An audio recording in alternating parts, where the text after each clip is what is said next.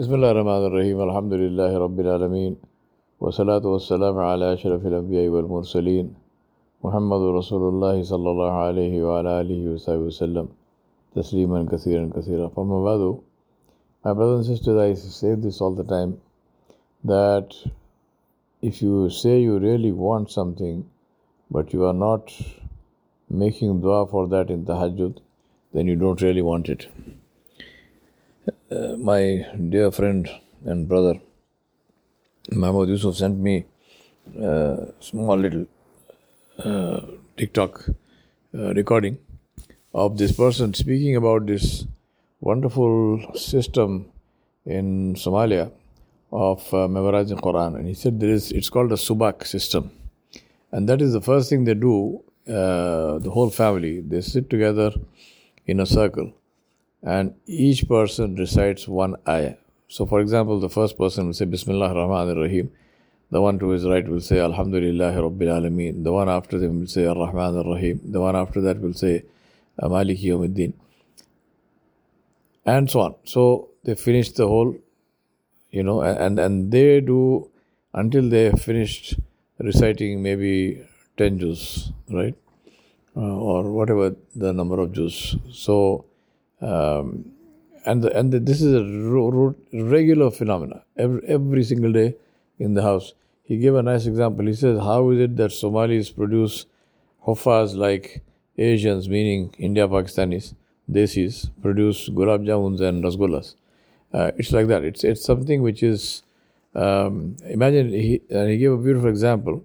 Uh, he said, Imagine if you are a three year old and you wake up every morning and you hear the voice of your siblings and your parents reciting the Quran and each person doing one ayah uh, until they have finished uh, that portion for the day that has been allocated.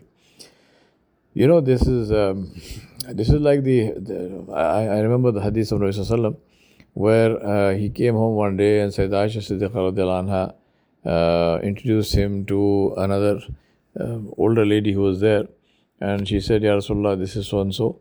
And uh, she worships Allah subhanahu wa ta'ala like she knows she spends the whole night in salah, something like this. And Rasulullah did not look pleased. So Sayyid Aisha said, Ya Rasulullah, what is wrong? Is there something uh, you don't like what you heard?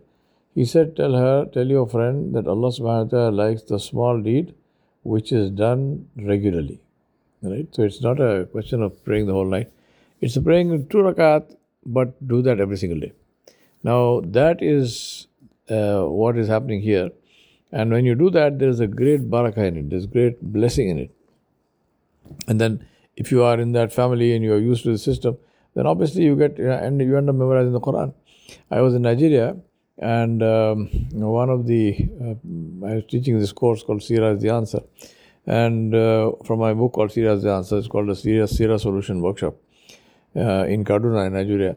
And uh, one of the students there uh, who was Hafiz of the Quran, he, he explained the system they have. And their system is that the person in the in the Hifz school, uh, the boys they start or, or the boys and girls same system they have. Um, they are asked to bring a new book with them, a new, a new uh, you know um, notebook. So this is they have this uh, or about A3 size uh, notebook, which is quite big, and it is ruled. And in this notebook, when they start memorizing the Quran, they write the surah that they're memorizing. So if it's Surah Fatiha, they write Bismillah ar-Rahman ar-Rahim, Alhamdulillah Rabbil Alameen, Ar-Rahman ar-Rahim, Malik Yawmuddin, Iyaka na'budu, Iyaka and so on. So now they are writing it down in this book and memorizing it. So as they write it down, they recite it and then they go over what they have written uh, with their finger, they move the finger on the letters and they recite and they recite and they memorize. So you are engaging all the senses. You're engaging the your your hearing, you're engaging your eyesight, and you're engaging even your sense of touch by writing down the Quran as you memorize. So it's a question of how serious you are about the task. I'm giving you the example of memorizing Quran because this is a uh, podcast which is about Islam. But the same thing applies to anything else. here this this person who gave, who in this TikTok thing he mentioned another very nice thing. He said waking up for the night prayer, waking up for tahajjud. He said form. Uh, he's no, before that he said as far as memorizing Quran is concerned, he said make it into a, a system, create a system where within quotes in a nice way you are punished if you miss something. So he said don't just say I will memorize. No, uh, find a teacher, find a teacher who you respect, somebody who you are, you know, in, in a good way scared of. So meaning you don't want, you do not want to displease them, and then pay them a substantial amount of money, uh, which you know you you it must have some meaning for you, um, and then fix a time of the day when you go, when you will go there and you will you know meet them and you will memorize the Quran, and so that if you miss a particular day then make it make it a thing to say if I miss one day, I will pay fifty pounds, uh, mm, which is British money, uh, fifty, uh, you know, British pounds as charity for that day. If I miss even one day, so now that puts you on the alert. So you don't want to miss, you want, don't want to be late, you want to make sure that you do a good job. Similarly, he said for waking up for the night prayer, make the make partners, make pairs, and say to your friend, you must call me at 3 a.m. or whatever the, ta- or whatever the time it is in your country where you wake up. And if I don't wake up, then you know you are going to pay, uh, or, or, if I don't wake up, I will pay 100, 100, 100 pounds in charity. And so make sure that I wake up. So that way, I mean, you know, do whatever suits you. But the point is that it, to begin with, until we start tasting the huluwa, the halawat, the sweetness of the deed, which will come, but initially, it requires effort, and that effort is uh, enhanced and it is encouraged if you create a system around it.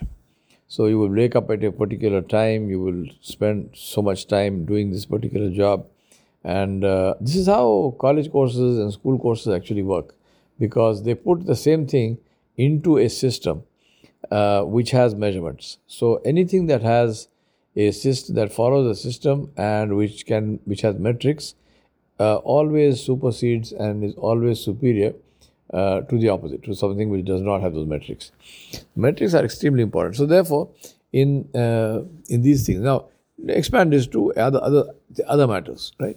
Take any any other matter that you have uh, things which are important. Make sure that you wake up for tahajjud and pray and make dua.